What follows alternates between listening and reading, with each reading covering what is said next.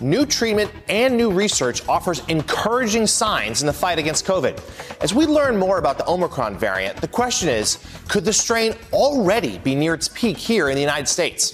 Plus, a Pennsylvania congresswoman carjacked at gunpoint. Several suspects have been arrested. The question is, how's she doing this morning?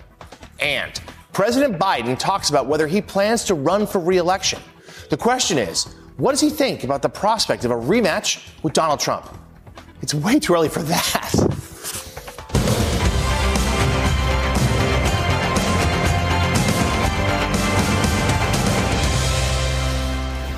Good morning and welcome to Way Too Early, the show that really should get started on its Christmas shopping. I'm Jonathan Lemire on this Thursday, December 23rd. We'll start with the news. President Biden is defending his handling of the coronavirus pandemic. Here he is in a new interview with ABC News.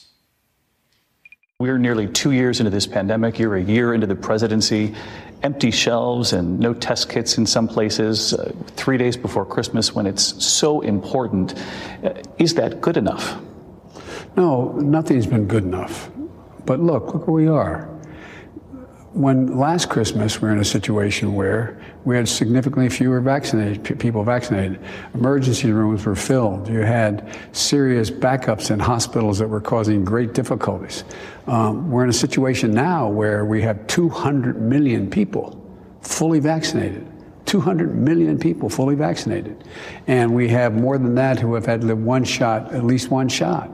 And they're getting these booster shots as well. The president also reportedly told ABC News, quote, I wish I had thought about ordering 500 million at-home tests two months ago. Here's what Commissioner FDA, here's what former FDA Commissioner Scott Gottlieb said about that on CNBC yesterday.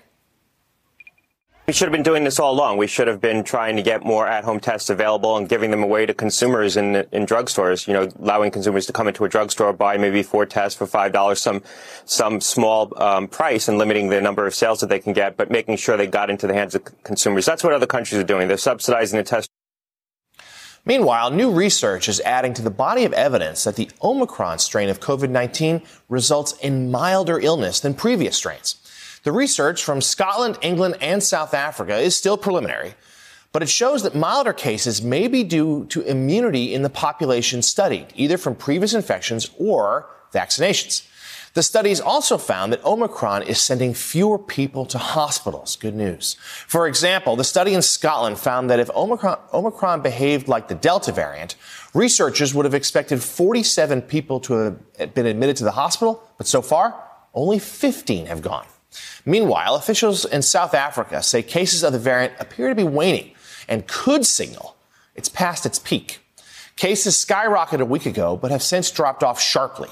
South Africa's top scientist says he expects other countries to follow that same trajectory. In a very early look for the 2024 race for the White House, President Joe Biden says he intends to run for reelection. In that interview with ABC, Biden said he would run again if he's in good health.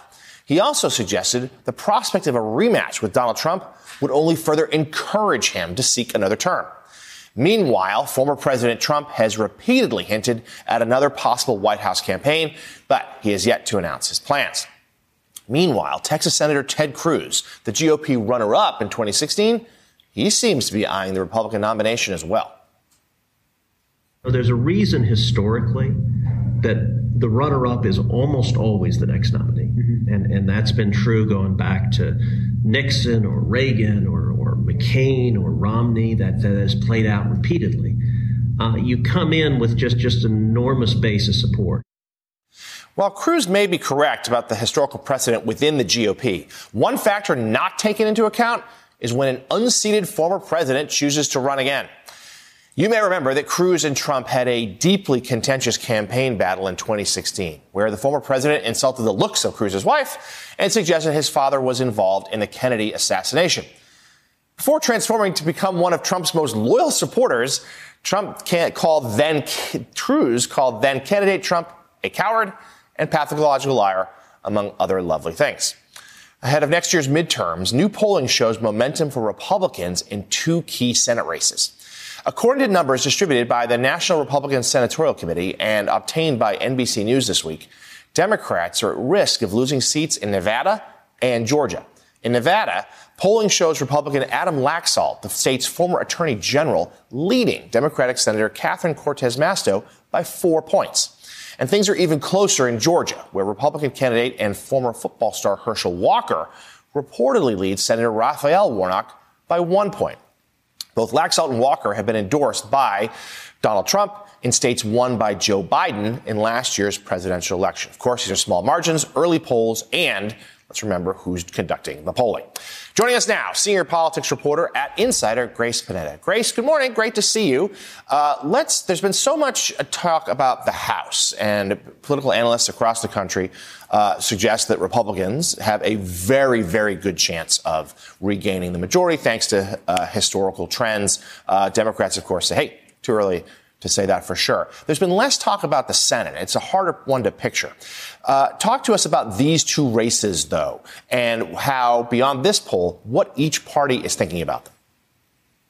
Absolutely. So Nevada, I think, is very, very fascinating case study because we think of it as a blue state now, but it was very close both in 2016 and in 2020 uh, Trump won, by, or um, by Hillary Clinton and Biden won by pretty slim margins. And I think what's so interesting about this candidate, Adam Laxalt, who was favored to win the nomination, is he's united both the Trump and the McConnell wings of the party. He's held elected office before.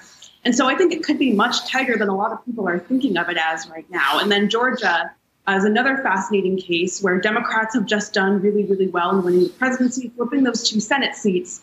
But again, it was super close elections. That poll, the um, poll obtained by NBC, is within the margin of error. Um, Herschel Walker's lead. And so I think parties are just going to really be trying to maximize, turn out their bases, because that's the key in midterms. The default in midterms is for people not to vote.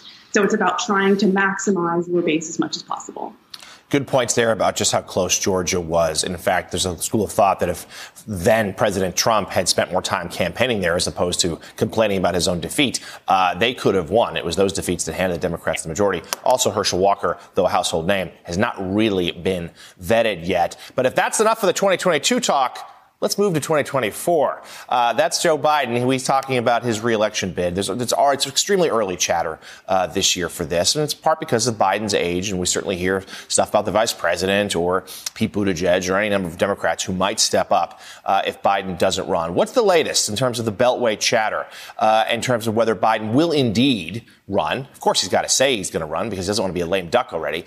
What's your sense of it? What's the party think? Is he going to run? And what happens if Trump does too? Yeah, I think it, it's not surprising at all that Biden he wants to run for a second term because remember, he first ran for president in 1988. It was an office that he'd been seeking for over 30 years before he finally uh, attained it in 2020. And so, really, something he sought his whole life. So, it's not surprising at all that he genuinely would want a second term. I believe him when he says that. But he also, I think, made a good point on that ABC interview. He said, I'm a great respecter of fate fate has intervened many times in my life and I'm going to respect fate, which I thought was also a really fascinating insight into understanding President Biden, and how he views the world and how he views himself. Um, and I actually, I absolutely think that, you know, if he was, if he does have some private doubts about a second term, Trump getting in the race and you know becoming the nominee would absolutely seal the deal. Because remember Biden really got back in and ran in 2020 you know he said to restore the soul of the nation after Trump so that would just be a very natural continuation of why he ran for president in 2020 and why he got back in the in the political arena. Yeah, that's a great point. Biden had told people that he thought he was done when he passed on a 2016 run. But once he saw the Trump presidency unfold, he felt like it was his duty to do so again. And a close advisor told me as well that no decision's been made. He certainly plans to run. But if Trump does, you can all but bet on it, assuming his health holds up. Insider's Grace Panetta, thank you so much. Have a wonderful Christmas and weekend. Just two days before that holiday, roads and runways across the country are packed. Despite Omicron fears, Americans are traveling at record levels. NBC News correspondent Tom Costello has a behind the scenes look at what it takes just to keep a single plane on time. For the airlines, it all comes down to the final Christmas push. Every single hour, more than 100,000 travelers are passing through airports nationwide. Coming off the runway in Washington, Flight 2565 from Dallas. Chocks under the wheels, and the countdown begins. They've got just 45 minutes to turn this plane around for its next flight to Orlando. Two minutes after arrival, the cabin door opens. Morning. At three minutes, the cargo door pops. A minute later, the first bags are on the belt, just as 180 passengers start stepping into the jet bridge. Time is money. Being on time, a top priority. Our number one job is to turn an airplane. And so speed is of the essence. It's so important. Uh, everything we do is time. The job here, sort the bags, priority bags, connecting bags, and then those that are staying here, get them to the carousel within 20 minutes. On board, the final passengers step off and the ground crew steps on. Caterers and cleaning staff moving fast, while underneath the fuel truck is hooking up. In the cockpit, the arriving pilots are rotating out. I'd say 75% of the time we're changing aircraft. American turns eight flights a day at each gate here at Reagan National, more than any other airport. Group 1 and active duty U.S. military personnel, welcome aboard. 20 minutes after arrival, the next flight's passengers are already boarding as the next first officer does his inspection walk around. What I'm here is sort of that last that last check to make sure that everything is the way it should be. 10 minutes before departure, the cabin door closes again. Blue skies helping the flight to Orlando to leave on time. Our thanks to NBC's Tom Costello for that fascinating report. All those traveling this weekend, good luck and be safe. Still ahead, the strict new vaccine requirements that will go soon go into effect in Washington, D.C. Plus, the number three Democrat in the House, Congressman Jim Clyburn, is now the latest lawmaker to test positive for a breakthrough COVID infection. What he's saying about his diagnosis. And five people arrested after a Pennsylvania congresswoman was carjacked in broad daylight. Those stories and a check on the weather when we come right back.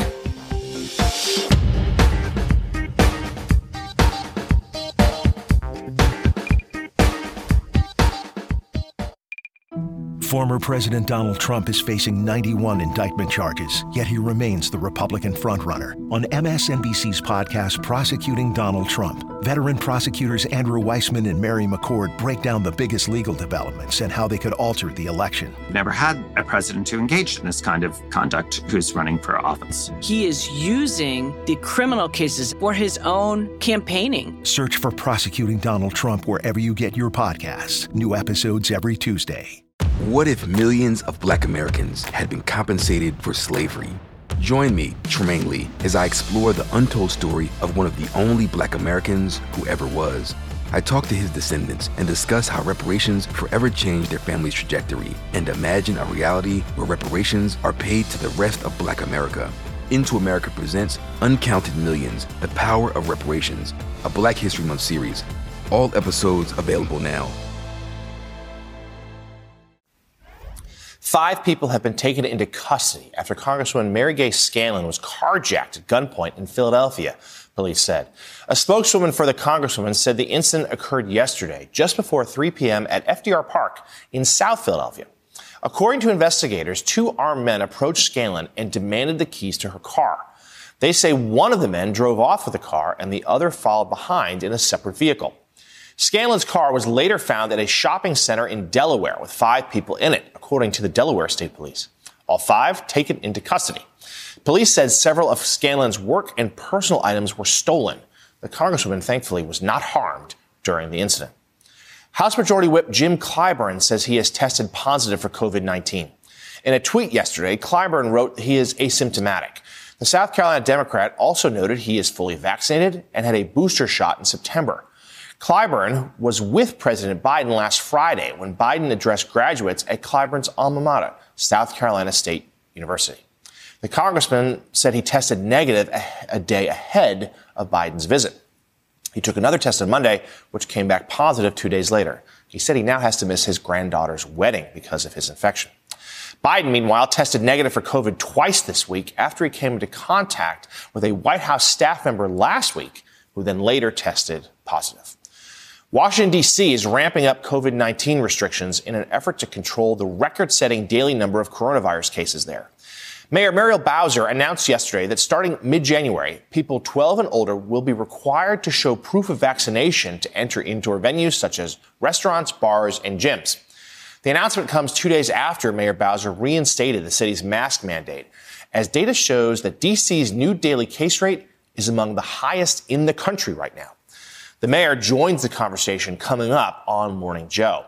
Still ahead, the latest on how this latest COVID outbreak is impacting the sports world.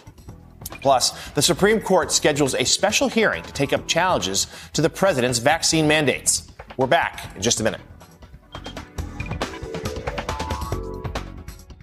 Here on MSNBC, we are staying on top of several fast moving stories. Today's news requires more facts, A new report finds the climate crisis is getting much worse. more context. We are seeing record numbers of people crossing into the United States just in the southern border. and more ground covered. The mission will continue to carry out regime change in the Gaza Strip. The world's never been harder to understand. That's why it's never been more important to try. MSNBC. Understand more. Join MSNBC's Symone Sanders Townsend, Michael Steele, and Alicia Menendez as they team up to host The Weekend. We want to get the newsmakers, the people that are in the middle of what is happening. It's about the conversation. A lot of Americans check out of conversations. We want to check them in. conversation we begin and that you continue all week long. The Weekend, Saturdays and Sundays at 8 a.m. Eastern on MSNBC. As sadly expected, the NHL players will not participate in the upcoming Winter Olympics in Beijing. Commissioner Gary Bettman made that announcement official yesterday amid the rash of infections among players that has led to the postponement of 50 games and a pause to the season. The league will use the previously scheduled Olympic break in February to make up those games missed. And without NHL players in Beijing, most sports observers believe that leaves Russia as the favorites to win gold. The NFL, meanwhile, appears on track to play week week 16 as scheduled after a surge in cases pushed back three games last week. And for the first time since the start of the pandemic, the AP reports the league actually discussed canceling those games.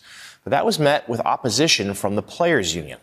The Cleveland Browns suffered the worst outbreak, which led to 22 players, including starting quarterback Baker Mayfield, missing Monday's loss to the Raiders.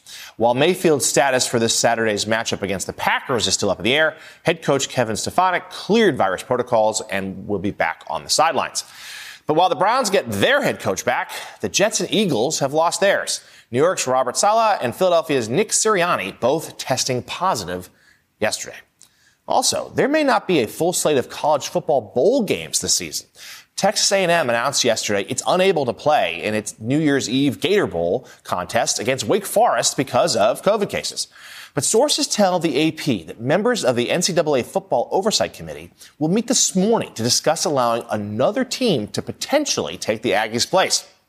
Meanwhile, an updated set of policies outlined for the college football playoff means the national championship could be decided by a forfeit. The CFP announced yesterday that if a team is unable to play in a semifinal because of COVID cases, that game will be forfeited. If two teams from the same semifinal can't play, the winner of the other semifinal will be declared champion. No championship game. If three teams can't play, the team that's available to play on New Year's Eve is simply crowned champion. Let's hope that does not happen. The CFP also said the title game could be moved from January 10th to as late as January 14th if needed. In the NBA, nearly 100 players are in the virus protocols ahead of the league's five-game Christmas showcase. That includes Dallas star Luka Doncic, who was due to return from an injury tonight and now might not be able to play in the Mavericks matchup with the Utah Jazz on Saturday. The COVID concerns have pushed the league to postpone two more games. Last night's between the Raptors and Bulls, as well as tonight's game in Portland between the Trailblazers and the Brooklyn Nets, because the teams did not have enough eligible players. This marks the third straight game called off for Brooklyn. The league has loosened its rules and in some cases is requiring teams to sign replacement players because of the spike in cases. And with seven Boston Celtics in COVID protocols, uh, the team turned to a player who started his career there 20 years ago.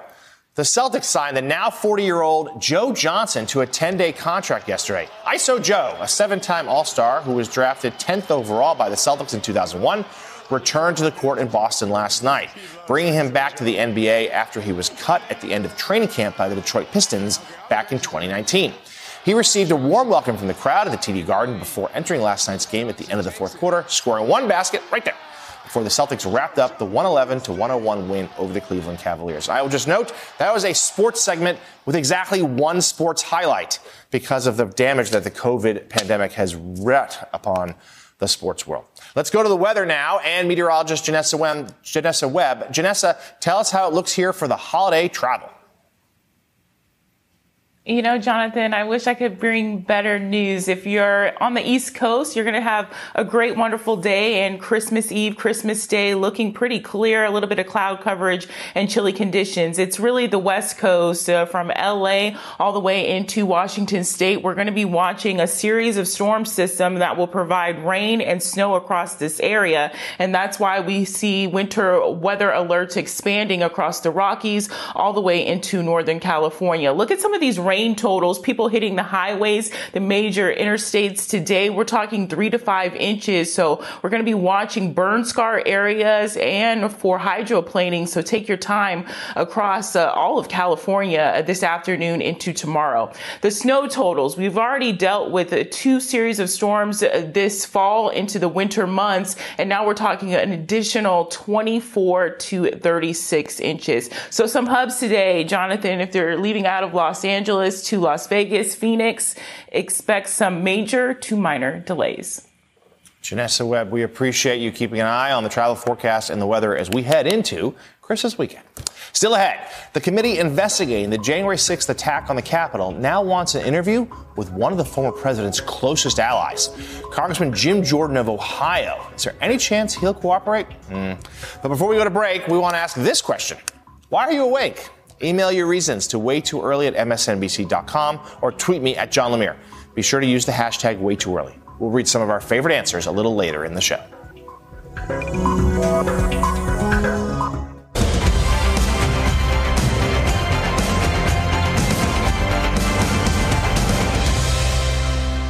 Welcome back to Way Too Early. It's 5:30 on the East Coast, 2:30 out west. I'm Jonathan Lemire. The Supreme Court has scheduled a special session for two cases challenging the Biden administration's COVID-19 vaccine mandates. The court announced it will hear both the cases on January 7th. One involves the rule that requires employers with 100 or more workers to have their staff vaccinated or tested on a regular basis. The other requires vaccines for healthcare workers that receive Medicaid and Medicare funding. A White House statement reads in part this We are confident in the legal authority for both policies, and the Department of Justice will vigorously defend both at the Supreme Court. Both policies have been at least partially blocked from going into effect by lower courts after challenges from Republican led states and businesses. Joining us now, White House reporter for the Washington Post, Tyler Pager, who has some very impressive artwork behind him today. Good morning, Tyler. Glad to see you. Uh, so let's talk about this. The Biden administration, of course, has viewed the vaccine mandates now for some time as a key weapon in their arsenal to try to get this pandemic under control. We hear a lot about boosters um, now with the new variant, uh, but they do want employees, uh, employers, to get their employees vaccinated. You cover this very closely. How's the administration viewing this, and what's your sense with a conservative majority on the bench? Is it likely that these mandates will get struck down?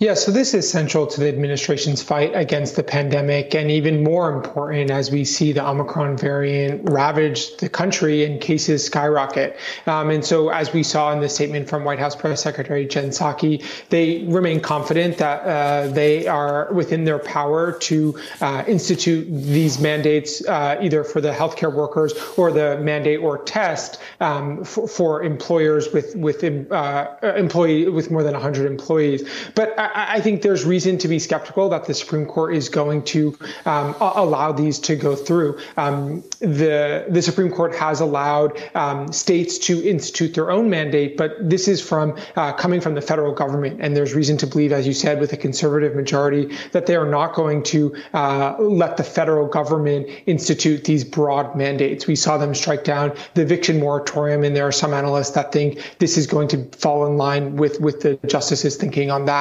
that Congress has not necessarily authorized the federal government to institute these broad mandates.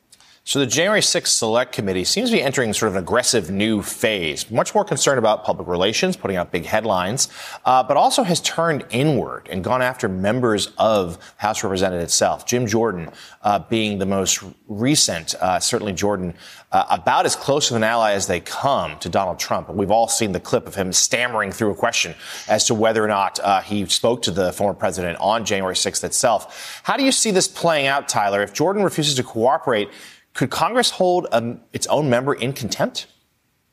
It's possible. I, I, think we are seeing a pattern, uh, as you mentioned, where the committee is really getting aggressive in its phase of questioning those who had contact with the president and his aides on the day of January 6th. And Jim Jordan is the latest member of Congress to be called in front of the committee. We saw uh, Scott Perry say that he's not going to cooperate. Jim Jordan said on Fox News that he is taking a look at the letter but has concerns about the committee. Uh, and I think most people expect him to follow the, the talking points of his fellow members of Congress and say this committee is illegitimate. We are not going to participate in this process. And so I think this is again another example of the committee ratcheting up its work and trying to get to the bottom of what happened on January 6th, but but getting stonewalled by Trump, by his allies, and by their fellow colleagues in Congress who are actively involved in planning and communicating with Trump and his aides on that day, but have no interest uh, in wanting to help the committee understand what happened a true friend of the show, the Washington Post, Tyler Pager. We really appreciate you being here. Have a great holiday weekend.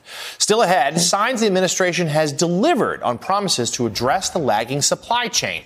The business news you need to start your day when way too early comes right back as we take a look at pre dawn Times Square. No traffic at all. Sorry, Joe Mika.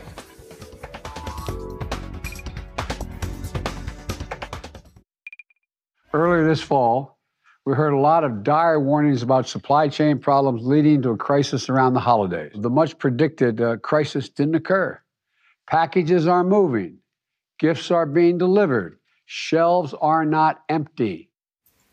Despite fears of a supply chain crisis leading to late gift deliveries, new data shows the majority of Americans will have their presents under the Christmas tree this weekend. Yay! According to shipping data company ShipMatrix, UPS and the Postal Service delivered close to 99% of packages on time in the period between November 14th and December 11th. FedEx wasn't far behind, reportedly delivering 97% of packages on time during that same time frame. This comes after the White House formed a task force earlier this year to address bottlenecks at some of the country's major ports. And the president and White House aides took a well-deserved victory lap yesterday about this. They were all over Twitter. This was a crisis and a political problem they headed off. And it looks like Everyone will have those presents under the tree. Time now for more on the business. And there she is. Let's bring in CNBC's Julianna Tatelbaum, who joins us live from London. Julianna, good morning. Investors are shrugging off, at least for now, Omicron fears, pushing all three major indexes to finish at a session high for a second straight day on Wall Street. This year, of course, has been filled with volatility. Do you think this is a sign of more stability going forward?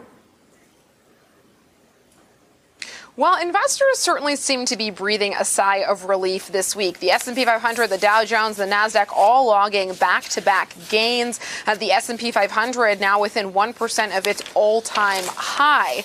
Now, it has been a volatile year as you say, but I think um, it's worth putting these moves into perspective. For the year, all sectors in the US um, are positive, led by energy, which is up 46%. Those energy stocks up nearly 50% on the the year. The laggard has been the utility sector, but even then, that basket of stocks is up about 11%. So it has been an incredibly strong year, even though the last weeks have been marked by significant volatility. Now, bringing it back to the recent trading session, Asian stocks traded higher overnight, and now European stocks are trading higher this morning following those strong gains on Wall Street yesterday.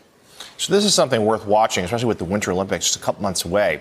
A major city in central China that's seen a flare up of COVID-19 cases is now under lockdown, their biggest lockdown since the original one in Wuhan at the start of the pandemic. Mainland China has actually only reported a handful of Omicron cases so far, but Chinese authorities have instituted a zero tolerance policy uh, about the virus. What's the sense? Are they going to extend this lockdown to other cities over there? Well, it's a it's a great question, and China's policy when it comes to controlling uh, COVID-19 is very different to what we see in the West. And in the latest outbreak, it, just over 200 cases have been reported in the last week around the city of Xi'an, which is a, a city that boasts around 13 million residents, and still the country moved to lock down that city. So they put curbs on outbound travel and um, commuting within the city. So uh, major restrictions being imposed there, and I think there's a big big question mark to what extent China will be able to maintain its zero tolerance policy with the Omicron variant, which we know spreads so rapidly. Um, worth noting that in Xi'an, no Omicron cases have been reported, so it's earlier strains so far in that city. Beyond delivering us the business news, your way too early's London correspondent, and some good news coming out of the United Kingdom right now, uh, where a new study suggests that the Omicron variant is maybe less severe than Delta. Tell us more about that. Well, that seems to be a big part of what's driven markets higher in the last 24 hours. New studies have emerged here in the UK and also in South Africa suggesting that the Omicron variant may be, in fact, causing more mild disease. Estimates range from about a 30% to a 70% reduction in hospitalization compared to earlier variants. Of course, it is still early stage, but this is uh, the first real world data that uh, lends some credence to this notion that the variant could cause less severe disease. But still, even if that is the case, the sheer number of people being infected with the variant means that uh, the number of hospitalizations will swell. And just to put some context there, the UK recorded more than 100,000 new daily COVID infections yesterday. That's a record single day since the pandemic began. Meanwhile, over in Spain, we are seeing more restrictions imposed, um, face masks now being required in public spaces outside. So we are seeing more more and more measures come into effect to control the spread uh, in the UK and across Europe. Yeah, that's a really good point. Though the severity of the illness seems less, at least among the vaccinated, the sheer volume of cases is still going to be a problem. And we're going to have a doctor on in just a few minutes to talk more about this. CNBC's Julianna Tatelbaum have a great holiday weekend. She was joined us live from London. Thanks to her. Still ahead, the FDA clears Pfizer's COVID pill for emergency use. Will it be a game changer for America's pandemic battle? And as we go to break, look at this date in history. 93 years ago, a little something called the National Broadcasting Company set up a permanent coast to coast network, paving the way for the golden age of radio.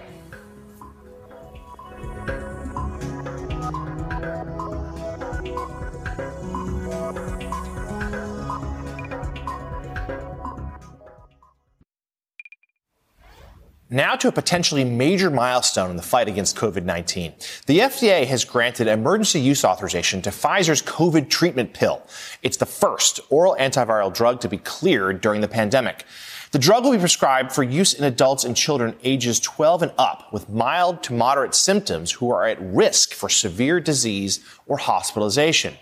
The agency said it should be prescribed as soon as possible after diagnosis, ideally within five days of the first symptoms.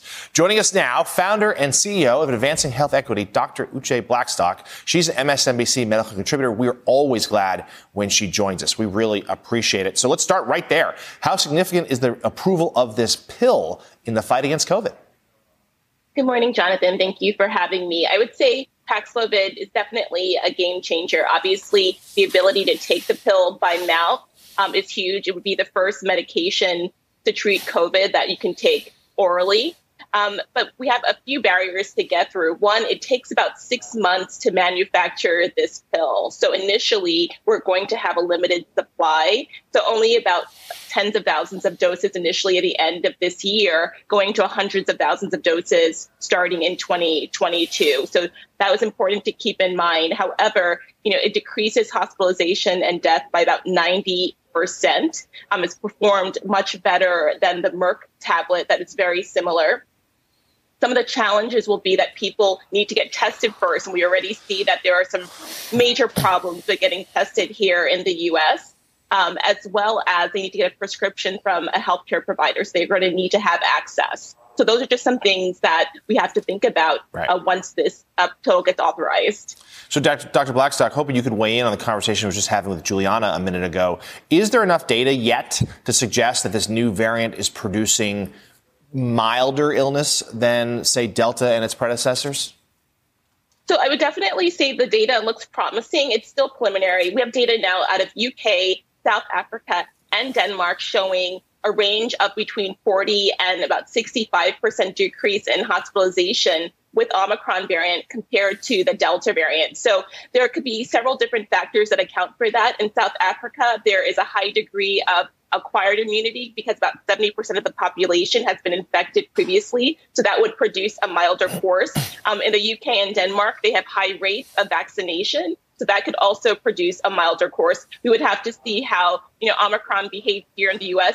So far, we've had a bump in hospitalization, but not to the same degree as in cases. So we're seeing a, what we call a decoupling of cases and hospitalizations, which is promising.